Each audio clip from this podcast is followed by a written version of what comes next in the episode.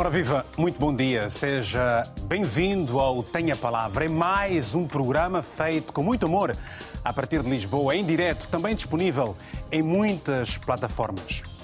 Ora, escolas encerradas, vias cortadas, voos cancelados e mortes e também feridos. É o resultado de uma poderosa destruição causada pela tempestade tropical Ana, que mais uma vez não deixa os moçambicanos descansarem, sobretudo na região norte do país. E o Instituto Nacional de Gestão de Calamidades está no terreno a fazer o levantamento dos prejuízos, já que muitas famílias perderam todos os seus haveres e ainda também muitas pessoas que estão isoladas do resto do país. A Cruz Vermelha acredita que entre 25 e 30 mil pessoas sejam diretamente afetadas por esta tempestade tropical, com consequências também na agricultura e na saúde, já de si precárias na região, com eh, todo o agravamento de doenças como a malária e também a cólera. As regiões de Sofala, Nampula e Zambésia, que fazem parte da rota dessa potente tempestade, são as mais afetadas e 800 voluntários estão preparados para dar todo o apoio necessário. As consequências do mau tempo em Moçambique. Esse é o nosso tema de hoje.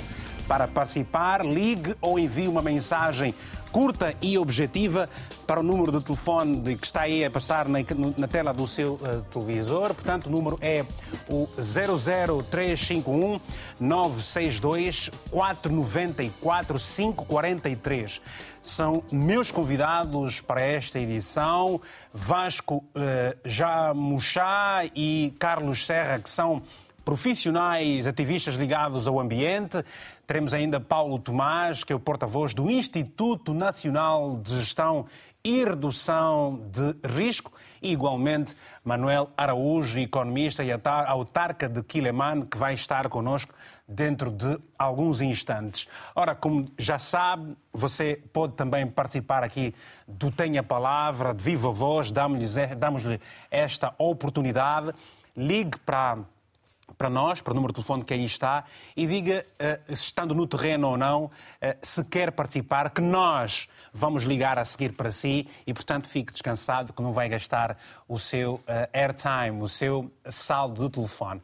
Vamos então começar aqui com os nossos convidados que estão no painel e a partir de Zoom em Moçambique. vamos começar pelo o Carlos, já aí está também. Carlos, vamos começar pelo o Jamuchá. Eh, para uh, uh, dizer-nos naturalmente como é que estão as coisas por aí. Se não está o Carlos por enquanto, está, do Jamuchá, temos o Carlos Serra. Carlos Serra, muito bom dia. há quem fale em tempestade, há outras pessoas que falam em ciclone, só para ajudarmos os nossos telespectadores. Quais são as semelhanças entre uh, os dois uh, uh, e quais são as suas diferenças? Obrigado, muito, muito, muito bom dia. Mas é importante explicar que as tempestades são classificadas em função daquilo que é a força do, do seu vento e da magnitude dos impactos. Portanto, nós estivemos um pouco abaixo daquilo que seria um ciclone e daí a designação tempestade tropical Ana. Mas o mais importante também é compreender que eh, a tempestade tropical pode não ter a força, a magnitude de um ciclone, mas causar impactos no terreno significativos. Tudo depende muito das características que nós temos no ambiente local, tudo depende muito da, da capacidade de carga também do, do ambiente local. Uh, por exemplo, se estamos numa situação em que está a chover muita montante, é lógico que uma tempestade tropical e não um ciclone possam, uh, possam significar a, a, gota que faz o, o copo transbordar. Uh, tudo depende também da vulnerabilidade uh, de quem está no terreno, dos assentamentos humanos e da localização também da, da população. Portanto, nós sabemos que, a partir da que Moçambique tem 60% da sua população na costa e, e, tem, e temos muito, muita população também a viver ao longo do rio, portanto, a uma altitude muito próxima, portanto, do limite do risco. Carlos, uh, Carlos o facto de, por exemplo, nós Sim. estamos a verificar uh, com rajadas de vento na ordem dos Sim. 160 km por hora, ainda assim está-se mesmo só perante uma tempestade, não necessariamente Sim. a um ciclone. Sim, e o meu colega, e o meu colega Paulo Tomás tenho a certeza que vai clarificar melhor as fronteiras entre uma designação e outra. No entanto, atenção, no entanto, já temos quem esteja a falar de ciclone, isto confunde, portanto, concorda e a televisão tem que contribuir para, para separar, para separar e para, para produzir a destrinça. As, as, tempestades são classificadas também por números, que essa é uma designação importante. Portanto, e, e, nós outros ficamos muito baralhados. Mas o mais importante é que aconteceu algo muito sério, uh, cujos impactos ainda estão a ser mensurados e estão a ser levantados no terreno. Aproveito para informar com muita tristeza que, para além de várias pessoas, uh, está confirmada a morte do administrador do distrito de Tete, o senhor Tiago Mander, na, na, situação verificada ontem na ponte que liga Motize a, a Tete portanto, houve vários carros da comitiva que se perderam e houve pessoas que desapareceram e hoje foi recuperado o corpo do senhor administrador. Portanto, é triste o que está a acontecer a este país mais uma vez. É triste o que está a acontecer ao país mais uma vez e claramente nós uh, lamentamos a morte de todas essas pessoas, uh, precisamente devido a esta tempestade que graça a região uh, norte de Moçambique. Ora, Paulo Tomás, que representa o governo, bom dia. Que dados é que nos podem apresentar neste momento? Bom, muito bom dia e bom dia também a, todos os participantes deste, deste, deste encontro. Uh, como o Serra disse, há equipes que estão no terreno a fazer o levantamento da informação, apesar da tempestade ter abrandado, mas uh, ainda persistem distritos que estão sobre efeito de precipitação e, e ondas de, de, água, daí que ainda é um trabalho aturado que está a acontecer no, no terreno e este levantamento de, de informação. Mas daquilo que são Tomás, dados... Tomás, para... desculpa, uh, uh, para além de todo este aluimento de terra que se diz, há, há ontem uh, uma informação que estava a conta do, de uma barragem que terá também sido... Sim, mas... Sim, tivemos esta informação, mas é uma barragem que se encontra no, no Malawi, uh, também que teve essa, esse, esse, rompimento e parte dessas águas que se fizeram sentir uh, em Tete, no Revugo, também vinham deste, desta, desta Essa região Malawi. Exatamente, daí ter tido aquele, aquele grande impacto e esta onda uh, neste momento está a descer para, para as províncias de Manica e, e Sofala, principalmente no, em Sofala, nos distritos de de Marromeu, Caia, então queríamos chamar também a atenção às pessoas que estão nessas zonas, que devem se retirar, que é para evitarmos também que tenhamos grandes impactos e, e naturalmente, perda de vidas humanas. Portanto, há um trabalho aturado que está, está a acontecer. Tivemos o efeito, a entrada em Nampula, depois tivemos os efeitos na Zambésia, eh, Manica, Sofala, mas chamamos a atenção que ainda não não devemos uh, baixar os braços, temos que continuar a trabalhar. Mas, uh, Prejuízos calhar... avultados em termos de uh, bens, para além de perdas humanas, o que é que até o momento foi, foi levantado? Sim, até o momento, em termos de números que nós temos registrado, informação recebida até as 8 horas do dia de, de hoje, das equipes que estão no, no terreno, nós temos mais ou menos cerca de 3.895 uh, casas dentre elas eh, parcialmente destruídas e totalmente destruídas, também o registro de 106 casas eh, dadas como inundadas neste momento. Uh, isto naturalmente afetou só com a tempestade tropical 4.480 famílias, isso no universo de 20.671 pessoas. Portanto, estes são os dados preliminares, dizer que também daquilo que foram as pessoas uh, que ficaram impactadas com este fenómeno, naturalmente uh, na, nas províncias de Zambésia e Tete, tivemos que criar sete centros de, de acomodação, onde neste momento estão a albergar cerca de 4.172 uh, pessoas. Uh, temos também indicação de, de estradas intransitáveis em algumas províncias, mas que a equipe da ANE está a fazer um trabalho técnico de levantamento e ver de que forma é que se pode garantir também esta rápida reposição e também houve um luz, o, corte, o, o, corte no fornecimento de luz elétrica, pontes partidas, São todos esses dados que vos estão a chegar ainda, certo?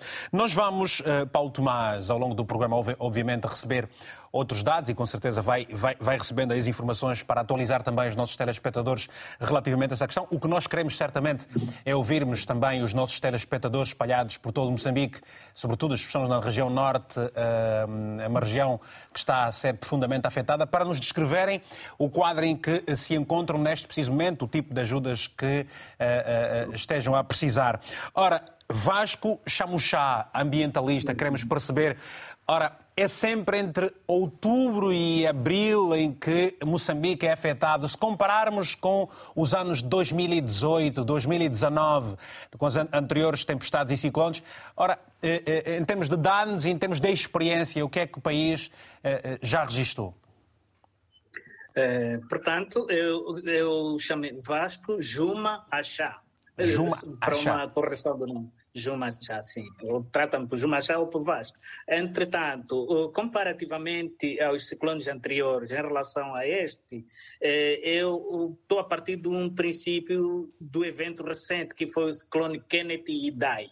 Eh, relativamente à dimensão e à magnitude deste ciclone Idai e Kenneth, e comparativamente com a Ana, ainda que os dados estejam a ser avaliados, sinto que a magnitude do IDAI e do Kennedy de 2018 foi muito maior que esta aqui.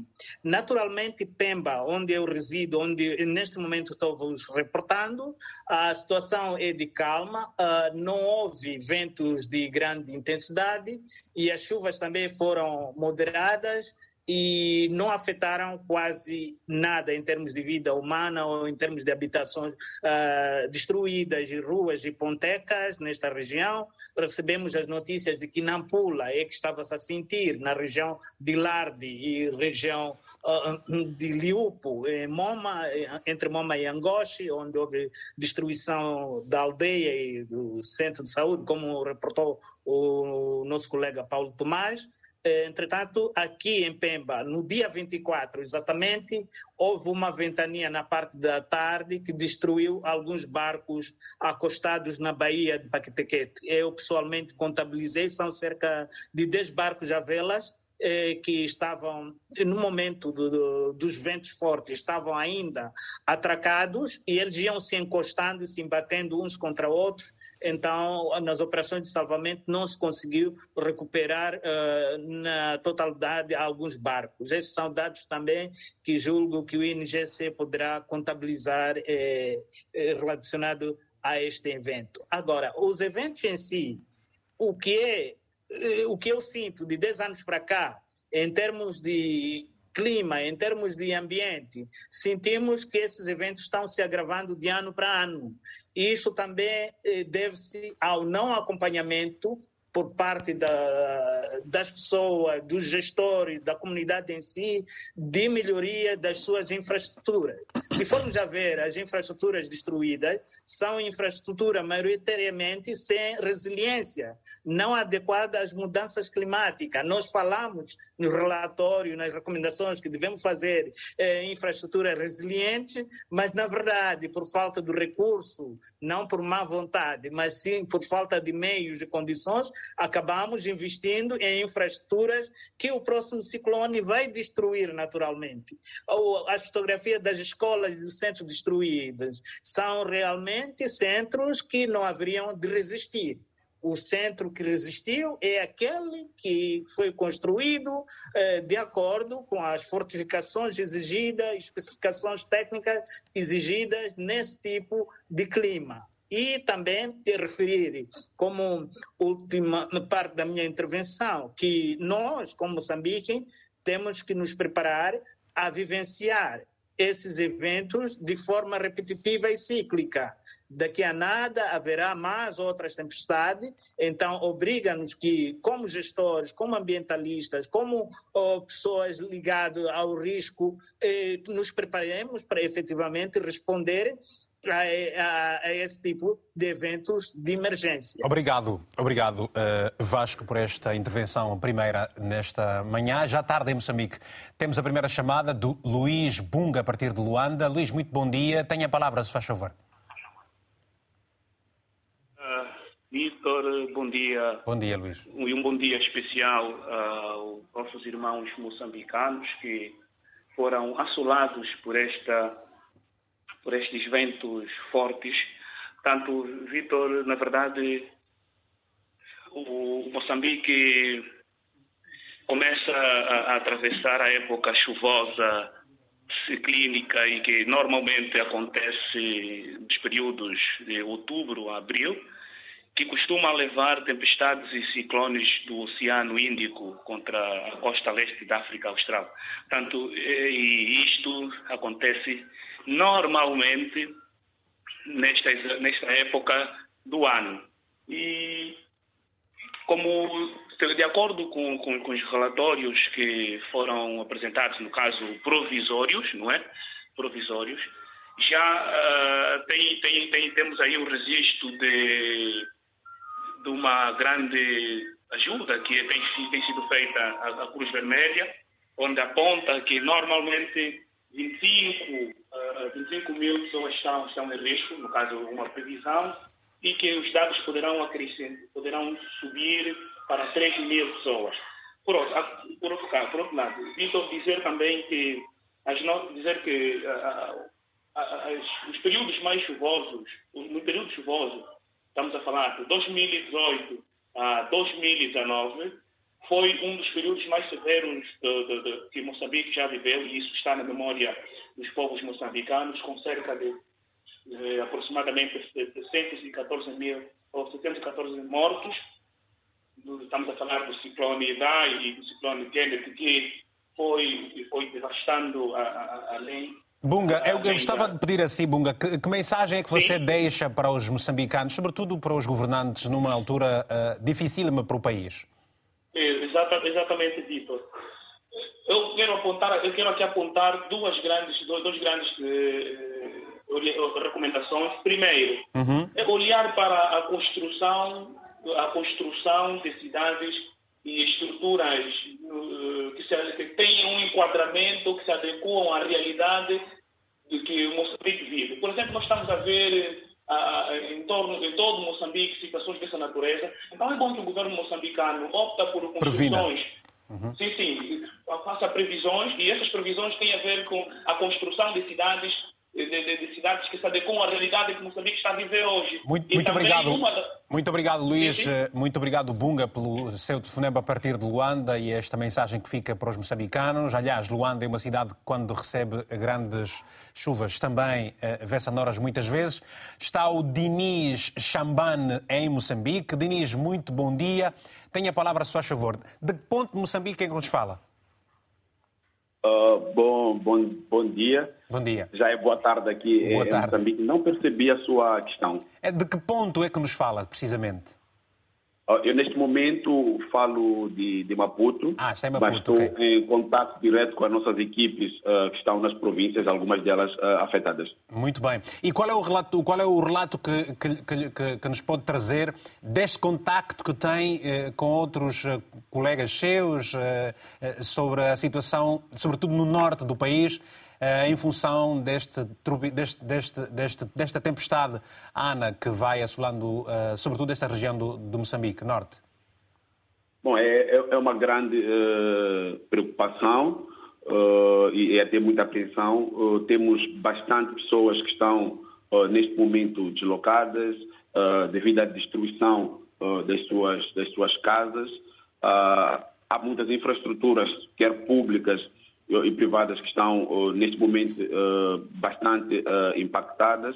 As vias de acesso estão também comprometidas, sendo que algumas comunidades encontram-se neste momento isoladas, há pontes desabadas, enfim, é, é, é, uma situação muito, muito preocupante que se vive. E o, o, o, Diniz, o Diniz pertence à OICOS em Moçambique. de que forma é que vocês se organizaram para responder a esta imperiosa necessidade que muitos populares têm neste preciso momento? Quais são os apoios que vocês estão a canalizar para estas regiões afetadas? Bom, neste momento a, a OICOS está integrada uh, junto com vários parceiros internacionais, através dos vários clusters uh, que, que, estão em funcionamento. estamos neste momento a trabalhar em conjunto no levantamento dos dados sobre os impactos reais do, do, do, deste evento. Estes dados é que nos darão Uh, claramente uh, uma noção de quais são os apoios que são necessários que deverão chegar nos próximos dias. Mas rapidamente uh, diríamos que nessas primeiras semanas claramente que o, o grande o grande apoio são, é a questão ligada a, ao abrigo, à alimentação das pessoas que estão, estão deslocadas. Pronto, Denise, muito obrigado pelo seu telefonema. Desejamos naturalmente todo, todo, desejamos todo um bom trabalho. Nós temos o, uma chamada, mais uma chamada, e depois vamos voltar à ronda dos nossos eh, convidados para nos darem naturalmente uma, uma, uma perspectiva diferente da que nos é trazida pelos nossos telespectadores. O Amedi das Neves, que está em São Tomé e Príncipe, aliás, São Tomé e Príncipe é um país que muito recentemente também viveu uh, problemas não tão graves, é verdade, mas não deixa de ser igualmente preocupante, Amedi. Bom dia. Bom dia, Vitor Hugo. Vitor Hugo Mendes, bom dia ouvintes do programa Tenha a Palavra. Obrigado. Vitor Hugo, eu tomo a palavra para desde já felicitar ou desejar as minhas condolências às famílias dos vítimas eh, da situação destas fortes enxurradas em Moçambique e também eh, minha solidariedade, solidariedade com o povo moçambicano, mas este, estes são fenômenos naturais, são a força da natureza.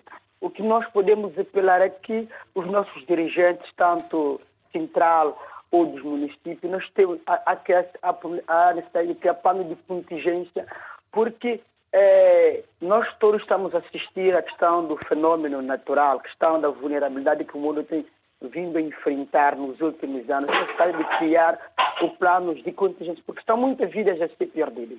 Porque mesmo em São Tomé que não houve sempre muito... Uh, eh, muita chuva, assim, mesmo assim houve cerca de duas vidas humanas, casas, os camponeses, pontes partidas, etc, etc. Há necessidade de criar o plano para dar resposta a estes problemas que o mundo tem vindo a enfrentar, principalmente nos países africanos. Que quando isto acontece, nós não temos uh, alternativa automática para atender, acudir no mínimo as nossas populações. Porque a pergunta que se fica, onde vão ficar os milhões de moçambicanos uh, nesta altura? Será que já existe um plano de contingência para dar resposta a, a, a, a estas situações? E há necessidade de trabalhar, de se pensar nas populações mais vulneráveis que vivem nas zonas de risco ou nas zonas afetadas pelas fortes enxurradas que têm se registrado nestes países. Com certeza. Muito obrigado a Medidas Neves, a partir de São Tomé e Príncipe, pelo seu telefonema. Já sabe, pode ligar para nós a dizer que quer participar e nós vamos retomar a, retornar a chamada e, e, e, você não vai se preocupar com seu, o saldo no telefone. Bento Mazuz está em Maputo, Moçambique, Moçambique.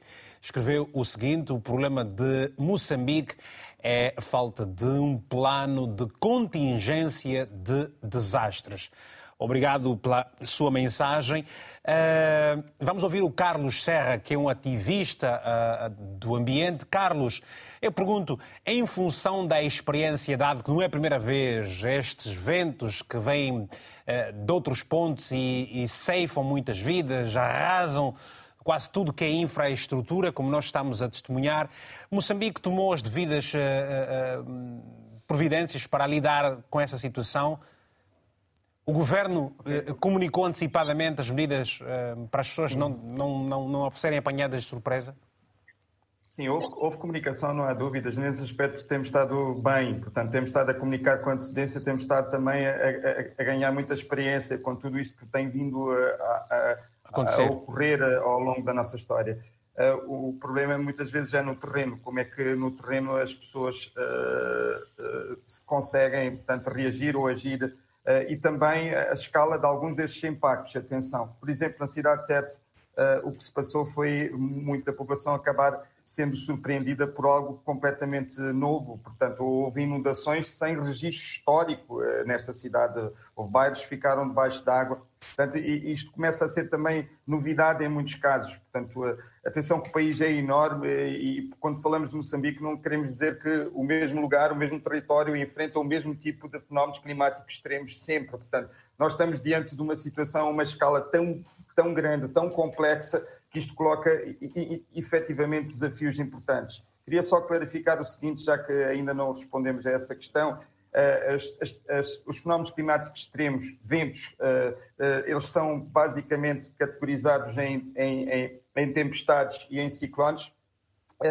Dentro da, da, tempestade nós temos várias categorias, portanto, da tempestade, da tempestade moderada, da tempestade severa e os ciclones, temos o ciclone, temos o ciclone intenso e o ciclone muito intenso. Portanto, aqui nós tivemos ventos uh, acima de 80, uh, uh, portanto, acima de 89 km, abaixo de 118 em média, por isso é que estamos a chamar de depressão tropical, que será uma depressão tropical severa em princípio. Portanto, aguardamos a atualização dos dados para ficarmos claros em relação a isso. Eu acho muito importante é que o país, para além dos planos, para além das estratégias, o país tem que avançar para uma organização do território como nunca antes conseguimos fazer. Portanto, o ordenamento do território, que hoje já tem um plano nacional desenvolvimento territorial, portanto, recentemente aprovado pela Assembleia, ele tem que ter uh, na prática, portanto, no terreno, na realidade, ele tem que estar materializado. E nós temos que fazer isto com, com, com muita celeridade porque não há dúvidas que os próximos anos serão anos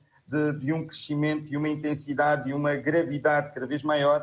Uh, e os fenómenos não são só ciclones, portanto, há outros fenómenos também. O que nós temos que conseguir fazer é organizar melhor o nosso território, organizar melhor a população no nosso território e, naturalmente, também introduzir uma dimensão de resiliência que já está prevista nos planos, está prevista também na nova lei uh, de redução e gestão do risco de desastres. E esta resiliência é fundamental. Nós temos que crescer resilientes. Nós temos que ir à escola resilientes. Nós temos que ir a uma unidade de saúde e essa unidade de saúde ser resiliente. Temos que andar em escolas que são resilientes. Uh, ainda não falámos de um aspecto importante, é que perdemos muita cultura, perdemos muita...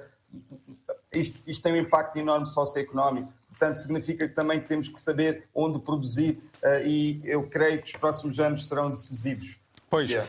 E é, e é, esta questão do tempo, dos próximos anos, que serão decisivos, que realmente uh, todo o cidadão dos países devem seguramente preparar-se para esses grandes desafios. Ora, dentro de alguns instantes, nós vamos mostrar algumas imagens acabadinhas de chegar, enviadas por vários telespectadores que no terreno têm estado a viver as agruras desta tempestade Ana que está a assolar a região norte de Moçambique. Estamos a preparar essas imagens para dar a ver ainda ao longo desta edição. E eu pergunto uh, uh, também ao, ao, Vasco o seguinte: uh, porquê que Moçambique tem estado frequentemente a ser assolado, uh, assolado por estas tempestades, esses ciclones? Porquê?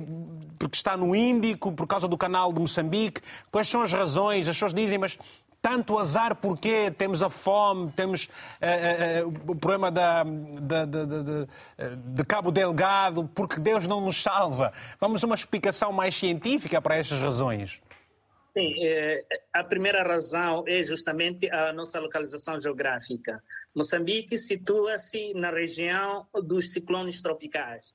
A maioria dos ciclones que se desenvolvem nessa região tropical atinge Madagascar, Tanzânia uhum. e uma parte do Quênia e, e, outros países aqui da nossa região oriental de África. E então, no meio do oceano, é onde os, os, os, os ciclones desenvolvem a sua maior magnitude.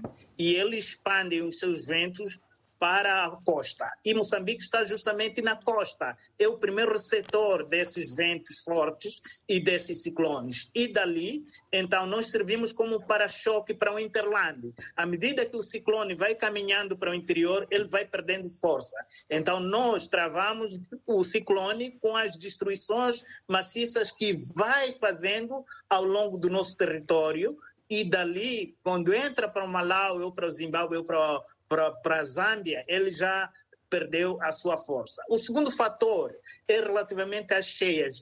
Os maiores rios desta região desaguam em Moçambique, principalmente o Zambeze, que desenvolveu uma maior delta aqui na região moçambicana. Então, uh, todos os rios nascem no Interland, na África do Sul, uh, no Zimbábue, no Congo e em outros países mais a montante, mas por fim as suas águas correm para desaguar no Oceano Índico. Então, essa conjunção de dois fatores faz com que Moçambique conviva em simultâneo com situação de calamidade face a eventos como ventos fortes e cheias contínuas. Então, esta é a única explicação científica, por enquanto, que podemos dar. Só, e agora, só... poderíamos... Sim, sim, faz favor, faz favor, faz favor. É, poderia me perguntar quais seriam as grandes medidas de mitigação?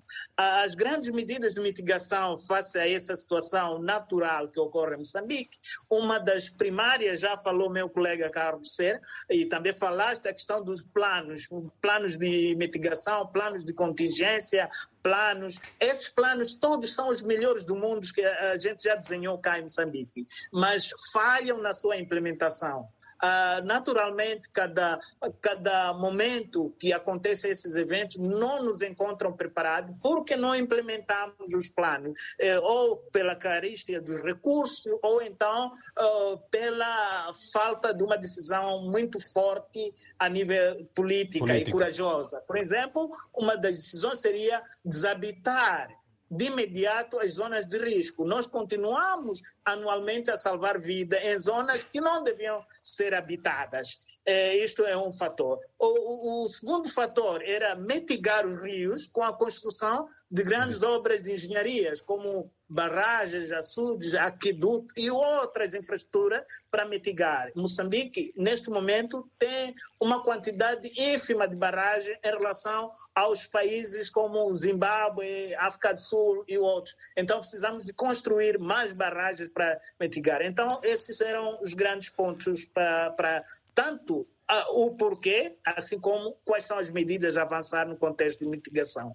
Muito bem, obrigado uh, por esta explicação. Aliás, uh, é prevenir, uh, prevenir que está o ganho resolver as coisas do agora para que não sejam depois mais difíceis mais tarde. Temos a mensagem do Tonecas a partir de Maputo e depois já vamos ter aqui também o Manuel Araújo em estúdio, que é autarca e também economista em Moçambique. Uh, o Tuneca escreveu o seguinte: para além da perda de vidas humanas que poderiam ter sido evitadas com a retirada das pessoas, a tempestade demonstra a fraca resiliência das infraestruturas com a ponte sobre o rio Revubue, em Tete, cuja reabilitação custou 3,7 milhões de dólares. E, portanto, Aqui levanta-se uma outra questão, uh, uh, Manuel, bom dia. Bom dia. Que é o que se disse até o momento é que muitas das infraestruturas destruídas foram infraestruturas precárias. Ora, como é que uma destas uh, entendemos como forte também acabou por ser destruída pela força das águas?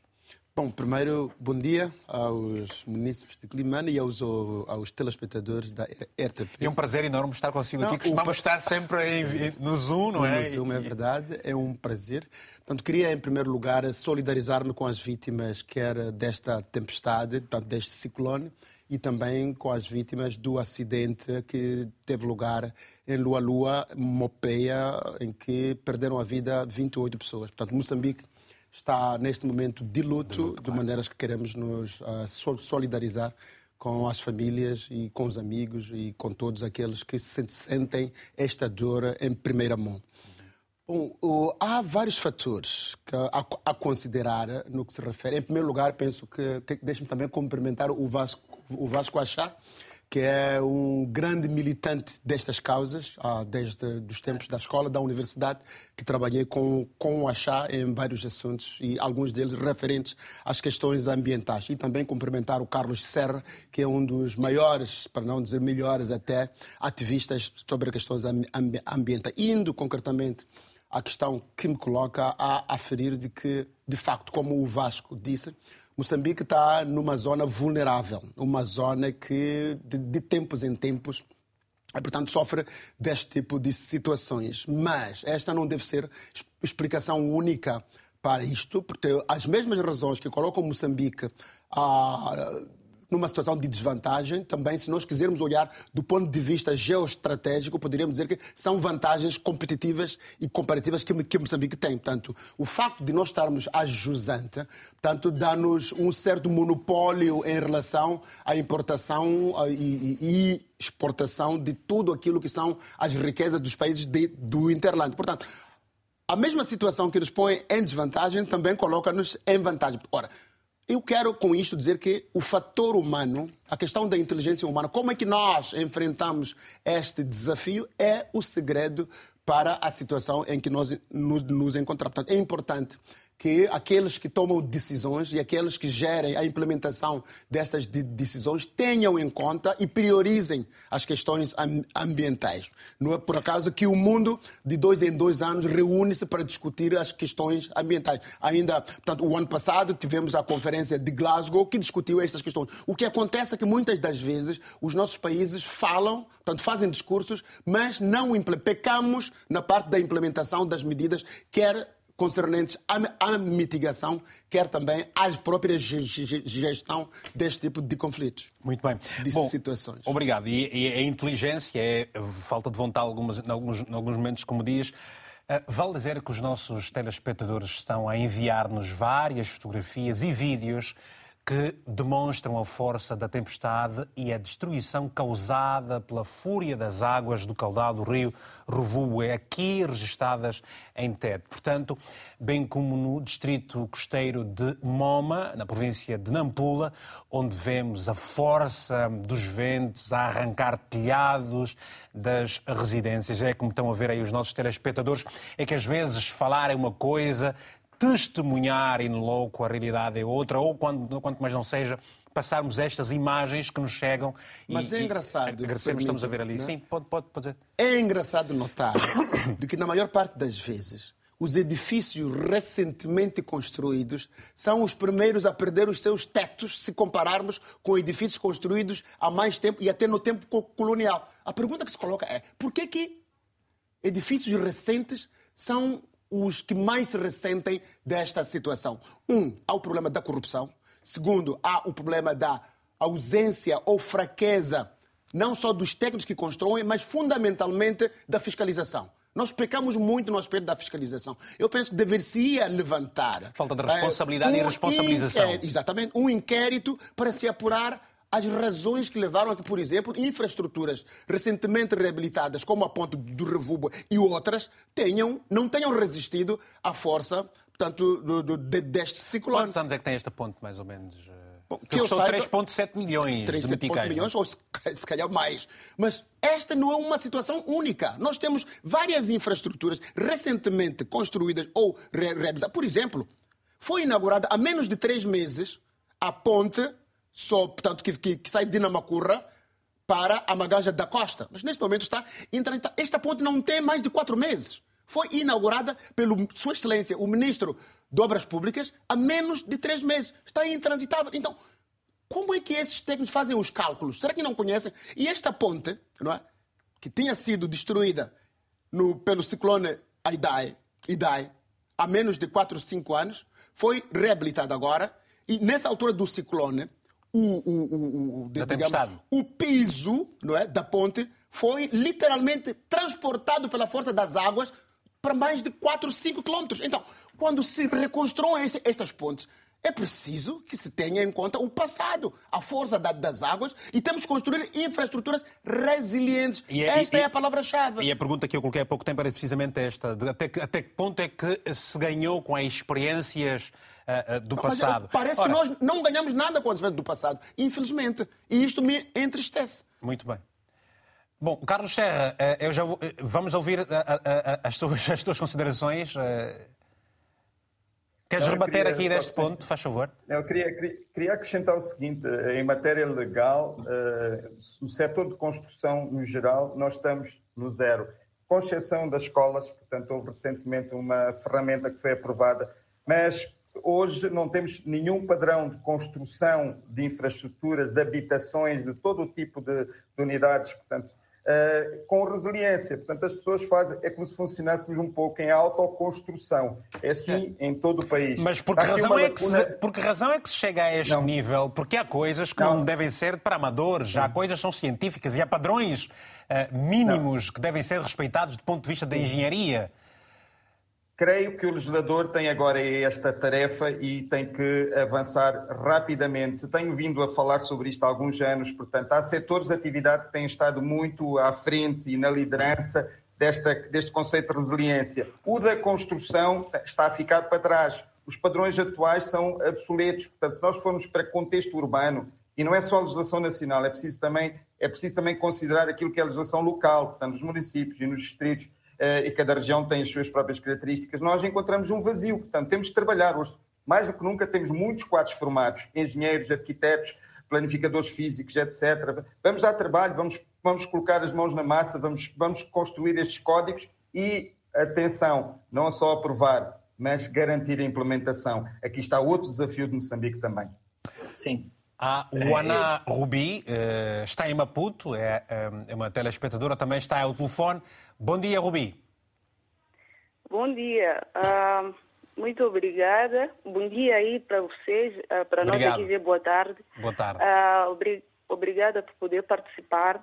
Bem, eu gostaria também de poder de contribuir né, naquilo que eh, está a acontecer em Moçambique sobre a questão das intempéries. É, de uma certa forma, nós, como estamos aqui na costa, está, uh, somos propensos a, a, a, vários tipos de intempéries.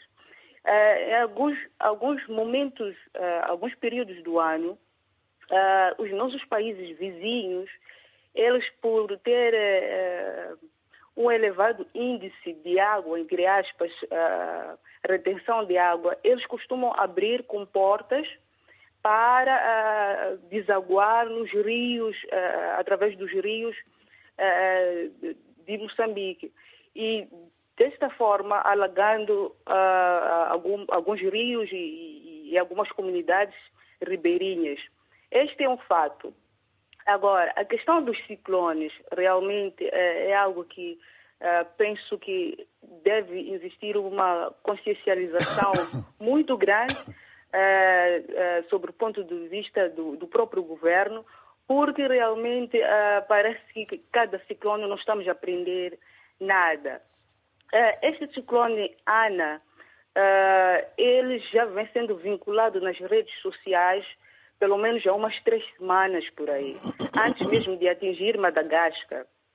Porque a maioria destes ciclones, tanto o Idai, o Kennedy e o outro Guambi, e este Ana, todos eles passam pelo, pelo Madagascar. Portanto, nós sempre temos aviso eh, de informações, tanto nacionais, tanto internacionais, que dão conta que o canal de Moçambique vai sofrer sim. Portanto, ah, ah, e todas, todas estas fases, praticamente o governo ah, fica de braços cruzados à espera da Interper aparecer e depois dizermos aquilo que, que, que num dos noticiários, a dizer que o ciclone Ana chegou cedo em Moçambique. Algo que já está sendo vinculado há muito tempo nas redes sociais para qualquer um poder ver. Portanto, uh, sempre que passa de Madagascar, Madagascar uh, já, já passou a Ana, e daquilo que eu li, perderam a vida 10 pessoas, mas eles já tinham consciência de que aquele Então, ia, ia, há, sempre tempo, a Rubi, há sempre tempo para as pessoas se prepararem. Ora, eu tenho que, agradecer, tenho que agradecer a sua uh, prestimosa colaboração aqui, esse testemunho também. Obrigado pelas sugestões. Bom dia, até à próxima. Muito boa tarde. Vamos até a província de Benguela, em Angola, terra das acácias rubras. Está o Celestino Pioca. Celestino, nós sabemos que uh, por Benguela há ventos fortes, mas isto é o Oceano Atlântico. Quando chove por aí, a encosta da Catumbela e o, uh, futura, futura Califórnia, entenda-se, Lubito, também sofrem bastante com as águas. Uh, Moçambique vive uma realidade diferente. O que é que pode uh, dizer aos moçambicanos? É, é, bom dia para si, Vitor. Bom dia para o painel de convidados. Bom dia também para toda a audiência deste programa é, que tem dado voz a, a, a todo mundo. Para dizer que aqui em Benguela a realidade também acontece, particularmente na Catumbela, quando chove, as águas tendem a subir e normalmente quando sobe o, o caudal dos rios, isso vai transbordar até onde vivem as populações. Mas falando diretamente da questão do Moçambique, eu acho que é, muito aqui se diz sobre a questão de habitações que podem suportar esses impactos. É, do meu ponto de vista, isso é possível, mas é muito difícil para nós, para, para a nossa realidade, porque nós vivemos em grande precariedade habitacional. Se nós analisamos e paramos aqui, olhamos um pouco, aonde há realmente grandes estragos, são zonas de, eh, de, de, de precariedade habitacional, onde as residências são adaptadas. Normalmente, imputar essa responsabilidade ao governo seria sendo ele a primeira pessoa que deve resolver os problemas, deveria tomar uma iniciativa. Mas isso será muito difícil de acontecer, analisando pela nossa realidade social e não só. Então, o que é necessário nesse caso? Eu acho que eh, hoje temos acompanhado eh, a questão ambiental, hoje fala-se muito, mas eh, o impacto para mitigar um pouco desses, dessas situações, as ações para mitigar um pouco esses impactos têm sido muito pouco. Porque os polidores, os grandes polidores desses meios, não somos todos nós, mas os danos sofremos todos. Mas neste momento, por exemplo, Moçambique a passar por essa situação, nós nos perguntamos onde está a comunidade internacional para poder ajudar Moçambique nessa situação. Eu acho que é de suma importância, de suma importância isso que tem se falado nas conferências que têm acontecido, para acudir a essas necessidades. Okay. Para Moçambique, o que é que eu tenho, o que, é que eu posso dizer? Eu acho que é importante fazer um levantamento sério e desse levantamento partir para as ações concretas para tentar mitigar, porque isso sempre vai acontecer, é inegável e isso sempre vai acontecer, mas podemos mitigar os impactos e os efeitos negativos desse, dessas ações. Muito bem. Ah, se destina um abraço bem forte a partir de Benguela. Bom dia. Temos uma mensagem agora para ler também. Os nossos telespectadores têm estado a enviar, quando não podem uh, ligar, mandou-nos uma mensagem. Wilson Batista, que está em Luanda, em Angola, escrevendo o seguinte: Penso que, a semelhança de muitos países africanos, o grande fator de vulnerabilidade em Moçambique são as políticas públicas. Nada é novo, precisa-se mudar de atitudes, atitudes governativas para se alterar o paradigma. Uma outra mensagem que nos chega de Manhissa é do telespectador Zacarias, escreveu o seguinte: Moçambique sofre frequentemente com os ciclones devido à sua localização geográfica e o governo, estando ciente disso, não deve deixar a população construir nas zonas de risco. Vamos voltar ao, ao, ao, ao Paulo Tomás. Paulo Tomás, eh, que representa o, o Estado neste tipo de situações. Paulo, em função das experiências passadas, Alguém foi responsabilizado por uma atitude irresponsável? Há uma empresa que pagou caro porque eh, eh, um determinado projeto que desenvolveu não cumpriu as, as, as regras todas e elas voltaram a, a cair terra abaixo. É, o que é que já aconteceu para, para, só para a gente perceber aqui a questão da responsabilização, quando há falta de responsabilidade? Ou nunca aconteceu nada? É, um, é uma questão pertinente, mas importa aqui partilhar que, em relação a este assunto, eh, nós tivemos eh, recentemente a aprovação da Lei de Gestão e Redução do Risco de, de Desastre. O Carlos Serra fez menção a este, a este instrumento legal que foi aprovado o ano passado pela Assembleia da República nós sentimos que na lei passada, que tinha sido aprovada em 2014, havia um vazio, principalmente em relação mas, mas esta... Paulo, a questão é das leis ou da falta de cumprimento delas? Sim, depois, naturalmente, nós tínhamos que acautelar esta componente da responsabilização, principalmente em relação à ocupação das zonas de risco, e aquilo que, que, é, que, que, que, tipo de responsabilidade também eh, deve, deve, devia lá contemplar. E após esta aprovação, avançamos para aquilo que é o período de, de implementação. E é uma lei multissetorial, não é uma lei do, do, do onde todos nós, até o cidadão comum, também tem aquilo que, que são os seus deveres na implementação desta lei. Porque nós primeiro temos que ter aquilo que é a nossa responsabilidade como, como indivíduo, porque se eu de antemão sei que aquela é uma zona de risco e, e naturalmente vou ocupar aquela zona de risco, naturalmente tem, tem que ter alguma responsabilização sobre isso. E depois também nós temos a, a, aquilo que, que, é, que, são os gestores que permitem a ocupação desse espaço, estamos a falar das autoridades locais. É preciso também aumentar aquilo que é o seu nível de consciência. Não, nós estamos a falar, a... nós, nós temos aqui um autarca. Está a dizer que os autarcas não têm sido responsáveis nos seus trabalhos, é isso? Aliás, não, eu, mesmo eu, eu... An antes do Tomás responder a esta questão, se, se me permitir. Não, a conversa está aberta, e, todos podem intervir, estão muito, à vontade. Muito obrigado, Tomás, bom dia. E, bom, eu sei que os juristas têm a tendência, ah, como o, o meu amigo aqui, o Carlos Serra, de que tudo deve ser legislado.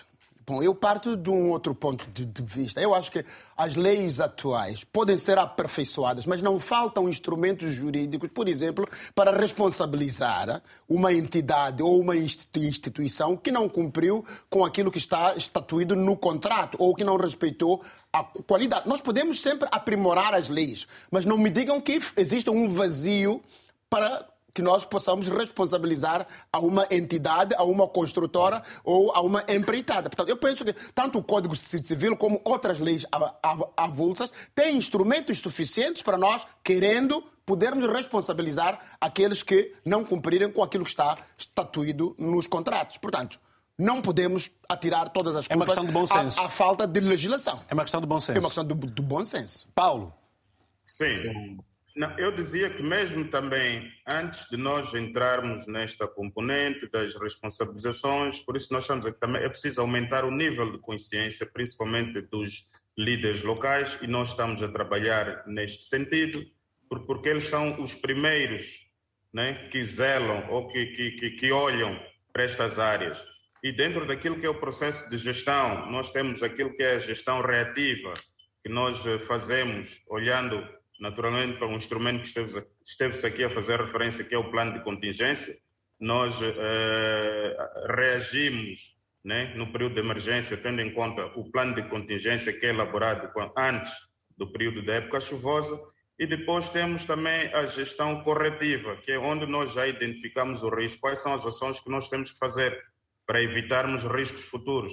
E temos aquelas zonas também que sabemos que, eh, tendo em conta as mudanças climáticas, o efeito dos desastres, o que é que nós temos que fazer em termos de ocupação dos espaços para evitar aquilo que nós estamos a acompanhar neste momento, que são as inundações urbanas e outros efeitos. Então, este é um processo que nós tentamos a, a aprimorar, como eu disse, uh, dentro desta lei que foi uh, aprovada, tem lá contemplado também a componente da resiliência, mas também temos que olhar para aquilo que é o nível de, de pobreza da nossa, da nossa população. Mas, não é? Tomás, com, com todo o respeito com o que está Sim. a dizer, eu sou edil há cerca de, de 10 anos. Edil é o quê? Só para os nossos Tanto é presidente da Câmara ou presidente do Porque Conselho varia, varia para... Municipal ou para os brasileiros prefeito, digamos assim, Sim. da cidade de Climate. E estou lá há 10 anos. Não me recordo de ações contundente de formação por parte do Instituto, lhe dando capacitar, por exemplo, as autoridades locais. Estou a falar por experiência própria. Eu esperava muito mais esta interrelação, não é? esta colaboração entre o INGD em termos de transmissão de conhecimentos, monitoria e assessoria aos órgãos locais, no sentido de garantir que estes, havendo situações destas, porque nós estamos na linha da frente. Quando há, por exemplo, quando aconteceu o ciclone Idai para a cidade da Beira, a cidade da Beira ficou sitiada por mais de três dias. Portanto, não podia receber apoios nem de Maputo, nem de outras províncias. Portanto, Ou seja, são as autoridades lo, lo, locais que estão na linha da frente para o combate. Quando acontece um incidente deste, nós é que estamos lá, na seja, linha da frente. Você dizer que nós a, temos a concentração, que ser... a concentração uh, uh, do governo. Nós, nós, temos que ser preparados. Há uma excessiva concentração de poderes a nível central que, deixa, que vos deixa atolados muitas vezes nas decisões. Cada um de nós, governos locais, cada um faz o que lhe aprover, aquilo que ele puder fazer. Muitas vezes ficam condicionados. Falta-nos esta assistência, esta formação, essa capacitação da parte daqueles que detêm é as informações e o conhecimento é de gestão de calamidades Qual... para que nós, de facto, estejamos preparados para responder a estes desafios. Qual é a visão dos ambientalistas uh, Paulo Serra e uh, Vasco? Ca os Carlos dois. Serra. A Carlos Serra, peço perdão, Carlos Serra e, e, e Vasco. Uh, qual é a vossa visão desta discussão política que se tem aqui no programa? Eu vou já pedir, já vão-me responder isso, para não perdermos aqui esta velocidade rápida. Posso, a mensagem pode esperar. Faz favor, Carlos Serra e, e Vasco. Não, Eu, eu, eu queria. Vasco primeiro. Sim. Sim. Obrigado, Carlos. Eh, eu queria eh, dizer que, relativamente às questões políticas da legislação nacional preventiva, como inicialmente falei, nas questões ambientais, calamidades, etc., todas essas foram legisladas. E uhum. existe um pacote legal para poder cumprir e, se cumprir eficazmente, vai mitigar, digamos, metade dos riscos que estamos agora a enfrentar. O problema principal está na implementação e está na irresponsabilização. Por exemplo, neste momento, esta cidade que eu vivo, a cidade de Pemba, onde, por, por sinal, eu próprio sou gestor ambiental da cidade, baseado na autarquia local, tenho, tenho população que está nas zonas de risco. E essa população não é sancionada. Ela cria um, uma situação de perigo para ela própria e para os demais dependentes. Deviam se impor as medidas drásticas para que sejam efetivamente cumpridas. Se formos a, a caminhar ao longo da Estrada Nacional número 1, encontramos as placas do Instituto de Gestão de Calamidade a dizer que zona proibida para habitação ou zona proibida para construção. Mas essas zonas efetivamente foram construídas. E o segundo aspecto tem a ver com o poder público. Encontramos edifícios públicos em zonas de risco. Encontramos escolas, hospitais a serem feitas em zonas propensas a inundações, em zonas propensas a acidentes de viação, em zonas ditas como reservas de proteção natural ou outra uh, proteção parcial, zonas neste momento de proteção costeira, encontramos edifícios públicos aprovados para funcionar, pondo em risco aos utentes e ao público em geral. É, é, é, é um absoluto, isso, é, Vasco, é um absoluto contrassenso, ou seja, quem, legi, quem, quem legisla é também aquele que desrespeita o que acaba por legislar. Exatamente. Quem mesmo impor, devia impor as leis também é ao mesmo tempo violador. Então, aí já encontramos uma situação de quem, quem vai primeiro, quem deve ser, como é que o Estado vai se autossancionar. Quem, Carlos, quem Carlos, põe o guiso ao gato, né? Carlos, quem é quem no meio disso tudo? O meu amigo autarca de climático, ele conhece essa situação. Ok, obrigado. Dois aspectos, dois aspectos. O primeiro queria clarificar. É verdade que temos muita legislação, mas também é verdade que faz falta alguma legislação para preencher certos aspectos muito sérios como este. Eu tenho a certeza absoluta que grande parte das pessoas que hoje está a construir e a construir em ecossistemas sensíveis não está a obedecer a nenhum código de resiliência, a não ser que tenha alguma consciência. E também ninguém está a impor que deve construir de uma determinada forma. Portanto, eh, se tivermos um, aqui na Grande Maputo, se tivermos um ciclone a valer, tenho a, tenho a percepção, tenho, tenho a noção de que muitas pessoas vão ver o seu investimento ir por água abaixo, portanto, e toda a água levou.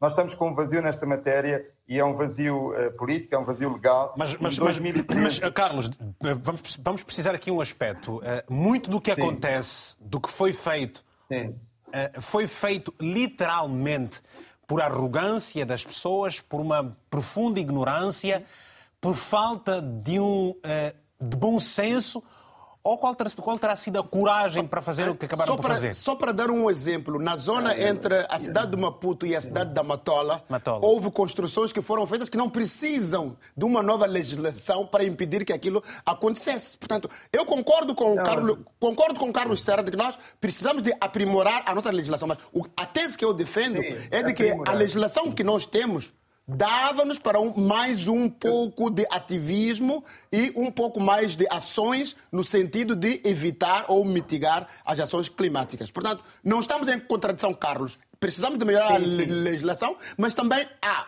legislação que existe dava para que nós pudéssemos avançar e agir um pouco mais. Então foi abuso de poder. Um outro aspecto. Foi a, a, a, um aspecto muito importante na autoconstrução. Portanto, nós temos um regime de autoconstrução que a grande maioria de pessoas vai construindo. Tem algum dinheirinho, compra uns blocos, é? faz, faz aquilo que sabe fazer e, e, e, o conhecimento vai passando dos mestres para, para, para a geração seguinte. O que se passa é que muito deste conhecimento é insuficiente para fazer face ao que nós estamos a enfrentar. Portanto, a grande maioria dos mais necessitados veja bem, constrói, já constrói com blocos, já constrói de uma forma mais convencional, mas não tem efetivamente esse conhecimento e esse conhecimento não está a chegar uh, e as construções não são residentes. Ou seja, fal, falta algum conhecimento de, de relevo e essas coisas a, todas? A fiscalização municipal é, tem uma tem, tem, um papel aqui, não permitir que estas. É, é, um desafio, mas eu penso que temos que identificar é. desafio. Portanto, a, a, a, a nossa, fiscalização no, nos nossos municípios, portanto, tem exatamente essa função de não permitir que construções sejam feitas em zonas propensas a... Mas também temos outros aspectos. Por exemplo, no caso de Climane, nós tivemos que levar, fazer quase uma queixa à Procuradoria-Geral da República, porque nós proibíamos certas zonas de dia para noite ou durante os fins de semana eram feitas construções ilegais e a EDM, que é a Eletricidade de Moçambique, ia lá colocar postes e energia e a FIPAG ia colocar água. Então, foi criada uma equipa pela Procuradoria-Geral da República, composta pelo município de Climane, a EDM, FIPAG, o Instituto Nacional de Gestão, portanto, de, de, de, de, de calamidades, etc. E, portanto, nós fomos lá para o terreno, numa equipa conjunta. Está aqui, estão aqui factos. Nós temos que trabalhar seja, em conjunto. A, a, Tem que haver uma colaboração multi, interinstitucional e e, e, e, também há desrespeito. Ex exatamente, sim. Multisse sim. De forma multissectorial também há desrespeito. Porque portanto... a partir da altura em que FIPAG vai colocar lá água e a EDM vai colocar lá energia, praticamente está a legalizar aquele ato ilegal. Portanto, ilegal. é importante que essas instituições também tenham consciência disso. Ok. Carlos, e depois ah, o, o... Olha, só para concluir, o, o, concordo inteiramente com a necessidade de nós caminharmos uh, no sentido da descentralização e ultrapassarmos todo um conjunto de barreiras que temos vindo a registar. Portanto, Mas é isso, tudo para dizer, isso tudo para dizer que essa, esse ponto em que toca é, é, acaba por ser, a, acaba por ser um ponto de consequência de tudo aquilo que estamos a ouvir falar relativamente aos danos eu, da, estou, de uma tempestade. Eu, eu sonho com o dia, por exemplo, que nós tenhamos uma secretaria de bairro com poder, com condições para fazer face a alguns destes, destes desafios do dia a dia, na Concordo. organização da população, no território, etc. Há muito trabalho a fazer e temos que descer até à base. Portanto, estamos muito centralizados na forma de pensar e organizar. Finalmente, temos que pensar que é momento de ajudar, é momento de solidariedade. Já o fizemos no passado, mas há muita gente em situação de sofrimento Está na hora de pôr as mãos na massa e juntarmos independentemente Bom, das diferenças. Já, já, volto, é já, já, agora, já, volto, já agora, Carlos Serra, tens muita vontade, tens conhecimento, faço-lhe um convite. Venha para Climano, podemos começar a criar essas secretarias com esses poderes. Nós temos vontade, o que não temos é o conhecimento. Está, está convidado, Carlos. Bom, é... Obrigado. Muito bem. Vamos. Já, já, já, já, agora, eu também me faço o convite, caro Manuel de Araújo, que é para trazer o, a gestão do risco de desastre nestas, ah. nestas, nestas confeitos. Ok.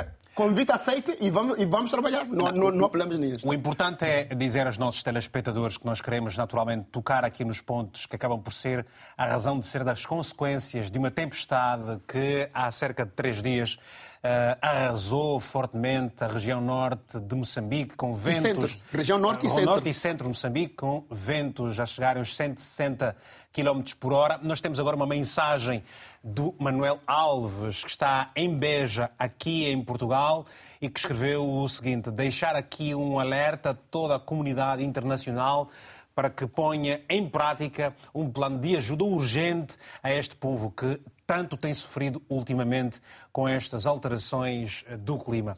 Sim. Uma outra mensagem. Victor, eu, eu queria favor. concordar e secundar este apelo do Manuel Alves de que é preciso que, de facto, a comunidade internacional, e já agora, já que estou em Portugal, o governo português e a sociedade portuguesa, a União Europeia e outros países, para que, de facto, uh, juntem esforços, não só no sentido de apoiar as vítimas, mas no sentido de nos apoiar com conhecimentos na área da formação das entidades. Ainda ontem eu tive um encontro com o presidente da fundação que gera, portanto, as autarquias aqui em Portugal e estávamos a discutir exatamente a possibilidade dos municípios, da Associação Nacional dos Municípios de Portugal poder ceder parte dos seus quadros e parte do seu conhecimento no sentido de fortalecer as autarquias locais moçambicanas em várias áreas, mas fundamentalmente nesta área de gestão das calamidades naturais e dos desastres naturais. Eu penso que há muita muita falta de conhecimento. Falta Nós, conhecimento. nós precisamos ah, ah, desta cooperação ah, entre países, entre instituições e entre autarquias. Ainda ontem estive em Cantanhete, onde, também, onde tanto na sexta-feira vamos assinar um protocolo de cooperação que inclui entre outras, a- o, apoio na questão ambiental e da ge- ge- gestão de riscos. É preciso levar esta ah, riqueza, esta nova moeda, que é de facto conhecimento, às, às realidades africanas que muito precisam. Nós estamos a falar hoje, para relembrar aos nossos telespectadores, e estamos a terminar o programa, a falarmos sobre esta onda de tempestades ah, tropicais, a tempestade tropical Ana, mais precisamente, que assolou o, o norte e centro de Moçambique, ceifando várias vidas. Há um rasto de destruição enormíssimo, com eh, consequências ainda, e, e, do ponto de vista eh, financeiro ainda por apurar. Temos a mensagem da Regina Almeida, que está em Maputo, em Moçambique, que escreveu o seguinte: Moçambique precisa ter um plano estratégico válido algo que vai servir de base para suprir as consequências ou efeitos dos ciclones em cada ano. Alertas ou avisos não são suficientes. Precisamos de um plano fixo e estratégico. Portanto, vamos daqui a pouco uh, dar-vos a ver, caros telespectadores, nova, novas e, e, já outras imagens uh, do quão forte uh, foram as chuvas e os ventos que, como já disse há pouco tempo, deixaram um rastro de destruição bastante forte. Antes temos a mensagem do Francisco, que é um guineense que reside em Cabo Verde, escreveu o seguinte: Irmãos moçambicanos, os Palopes estão com vocês todos neste momento difícil que uh, Deus vos abençoe. Estamos solidários e coragem. É também uma mensagem bastante importante por esta altura. Uh, muitas famílias choram os seus entes. Vamos agora ver uh, para que você tenha em mente a força das águas, o poderio destruidor dos ventos, mensagens, imagens que nos chegaram agora. Vamos ver, por favor, pedir à nossa realização que nos ponha a ver. São imagens que nos foram enviadas por telespectadores em Nampula. É o Felipe, que está em Nampula, que nos mandou essas imagens. Obrigado, Felipe. O Felipe trouxe-nos essas imagens e que nos falam das consequências de, do mau tempo em Moçambique. Vemos ruas uh, enlameadas. Olha, as crianças aproveitam para uma pequena brincadeira e isso também não, não, mas aquilo não é brincadeira. E, e... São, são pessoas que estão a ser levadas. São pessoas que estão a ser arrastadas sim, sim, mesmo. Não, não é brincadeira, não. Pois, então eu, eu não tinha prestado atenção a esse pormenor. É, é, é, Esta imagem refere-se à última chuva na cidade de Nacala. Vamos ouvir, Nacala? Ele foi Nacala. Sim, perdeu a sua motorizada na tentativa de salvar. Ele também foi arrastado ah, okay. com a Nacala.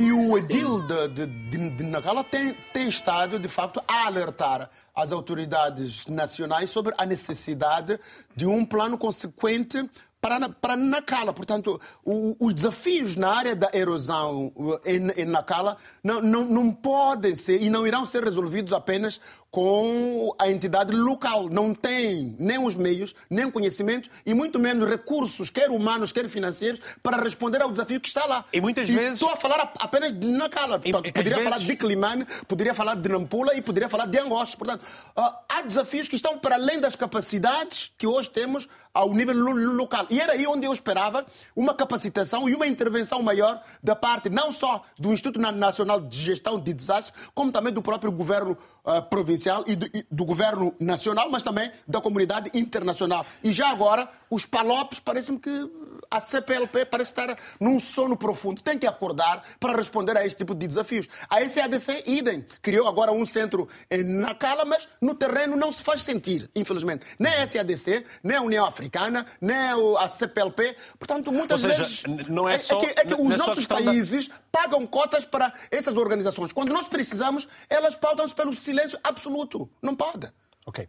Bom, eh, eu vou pedir, vou pedir à Patrícia Santos, a minha realizadora, que, eh, se for possível, voltar àquelas imagens de, daqueles eh, telhados a serem arrancados de um vendaval brutal. Vamos voltar a ver essas imagens, por favor. É isso que estamos a ver ali, que é para os nossos telespectadores.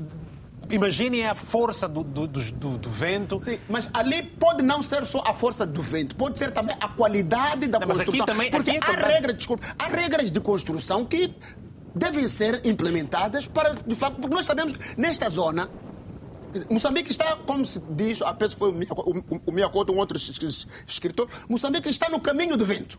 Então nós temos que construir as, as, as, as instalações tendo em conta essa este questão. fator de que o caminho está no, no, no, caminho dos ciclones. A, a, a, cidade da Beira, a cidade de Climane e outras cidades, por exemplo, que, que estão abaixo do nível das águas do mar, são cidades vulneráveis de, por natureza. Mas... Então, nós quando construímos, não devemos construir da mesma forma como se constrói em Lixinga ou na cidade de, de, de, de Tete. São pormenores que têm de ser tomados em conta. Ok. Uh, professor, uh, professor Araújo tem muita razão. Vitor Hugo, queria referenciar que esta imagem não se trata de Moçambique. Uh, uh, essa imagem não é de Moçambique.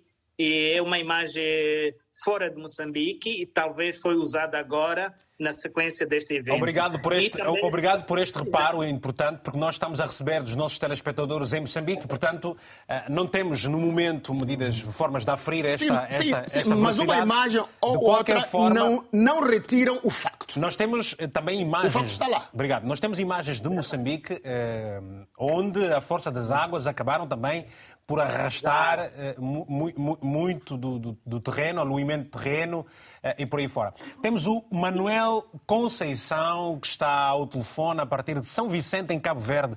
Manuel Conceição, muito bom dia. Tem a palavra, a sua favor. Uh, muito bom dia. obrigado pela, esta, por esta oportunidade de participar através desta linha, não é? Obrigado. estou aqui vendo realmente a situação que, que se vive em Moçambique. Eu estou solidário com o povo uh, moçambicano e com todo o povo africano que nós sabemos tem vivido situações difíceis uh, em vários sentidos. Eu queria falar, já passou um bocado de tempo neste aspecto, vocês estavam ali falando, eu queria primeiro agradecer e parabenizar todos aqueles e dar bom dia aos, às pessoas que estão ali, através de vídeo e através de, do telefone, e ao jornalista também que está uh, dirigindo esta conversa. Obrigado. Muito bom dia para todos. Uh, eu queria começar a dizer o seguinte. Em relação à construção, uh, as construções em África, uh, clandestina, acontecem porque os nossos governantes, tanto a nível do governo e tanto a nível de, das câmaras municipais, brincam com o povo. Porque as pessoas constroem de forma clandestina porque as pessoas dirigem uh, as instituições uh, para esse fim, uh, passam anos à espera de um pedaço do terreno que é para fazer a sua construção, para fazer a sua casa própria. E quando as pessoas foram fazer de forma clandestina, claro que, como disse um senhor ali, é, num, é numa fim de semana, é durante a noite que vão construir e não há condições para ter uma boa construção para que as casas não venham sofrer com situações do tipo. Uh, quando acontece uh, os maus tempos, os ciclones que, que passam, não é? Sim. Uh, portanto, eu diria que isto é uma questão cultural. Esta é também uma realidade em, África, em Cabo Verde? Não se respeitam as pessoas. É também uma realidade em Cabo Verde, Manuel? Como? É também uma realidade em Cabo Verde? É, é uma realidade em Cabo Verde. Quando uma pessoa passa, é, é inaceitável quando uma pessoa passa uh, cerca de uh, dois anos, três anos, quatro anos ou mais, à espera de uma autorização para construir. Então, o povo sente-se uh, cansado, à espera de, de viver de rendas, uh, não consegue ter dinheiro para sustentar a família, a pessoa tem que sair da renda, então tem que, tem que se construir de forma clandestina. Uhum. Então, chegou, eu acho, eu acho que as coisas, tanto em África e no mundo em geral, os políticos têm que passar a agir de, de acordo com as necessidades da população. E eles não fazem. Não fazem essa, essas coisas. Ficam lá brincando com a vida de, das pessoas. Por exemplo, aqui em Cabo Verde, nós não temos muito este problema de, de, de grandes tempestades. É de vez em quando que acontece uma coisinha. Mas é triste ver as situações que as pessoas vivem. É triste ver a situação, essas situações em que também tivemos perdas de vidas humanas. Mas porquê? Porque os governantes não dão devido respeito às pessoas que pagam seu, os seus impostos, não é? E depois, quando uma pessoa começa a sofrer, não tem dinheiro para pagar a renda, tem que se construir de qualquer forma. Obrigado, e quando Manuel. se constrói de qualquer forma, nós sabemos de que a construção não tem lá as suas qualidades, não é? Eu chamo a atenção para os governantes africanos. Temos de, de ter muita consciência sobre isso. Obrigado. Porque eu não vou, eu, eu, eu sou cabo-verdiano, eu não vou a Portugal pedir um terreno em Portugal. Eu não posso ir à América pedir um terreno na América. Não é? Nem sequer noutros países africanos eu posso ir pedir um terreno, porque eu não, eu não vivo Tem- lá. Eu tenho que pedir um terreno aqui em Cabo Verde. os governos- na casa do, do Moçambique, é a mesma coisa. Não Não é?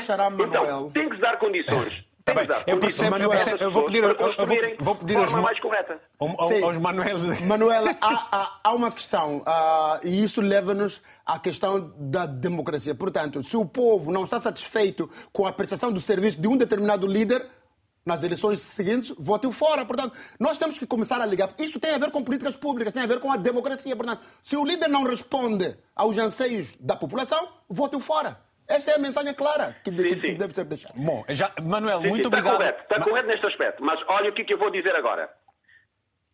Faz favor, Sim, Manuel. olha, o que é que eu vou dizer agora? Por exemplo, você diz que realmente é correr com aquele político. Mas aquele político coloca a si mesmo lá com corrupção nas eleições. Eles são todos corruptos. Eles, nas eleições, conseguem se eleger-se. Eu não sei como é que eles conseguem se eleger-se, não é? E a população, muitas vezes, também. Não ajuda, não ajuda no, no, no certo aspecto. Não ajuda no certo aspecto. Porquê? Porque eh, eh, as- a população já tem medo. As pessoas já não- querem intervir na política, porque eles sabem que, mesmo interferindo na política, as coisas vão continuar sendo a mesma coisa. Porque onde há dinheiro, porque os políticos têm dinheiro para fazer tudo. Bom, Têm dinheiro para Mas fazer temos tudo. Obrigado, mudar, obrigado. temos que está mudar esse paradigma, Manuel. Deixa-me só terminar esta parte aqui. Temos que mudar esse paradigma. Não está podemos continuar. sofrendo. Tá bem. A África, daqui a pouco, vai começar a correr sangue nas ruas. Manuel, não vai, não vai, Manuel, não, não vamos, não vamos por aí, não vamos fazer esta apologia. Eu agradeço vivamente a sua participação. É preciso que as pessoas tenham toda a calma do mundo. É verdade que o dinheiro é importante, ele não é, não é, não é tudo. Um, o poder uh, está na mão do povo. Exato. São várias as formas com que as pessoas podem fazer sentir os seus direitos, os seus deveres, uh, como se sabe. O que nós queremos, e estamos a terminar o programa agora, é pedir ao Vasco, ao Vasco, uh, não, ao uh, Paulo Tomás, as últimas considerações em função daquilo que uh, uh, foi sendo registado no dia de hoje e as medidas que o Governo está a incitar para inverter o quadro, se faz favor. É um minuto, Paulo.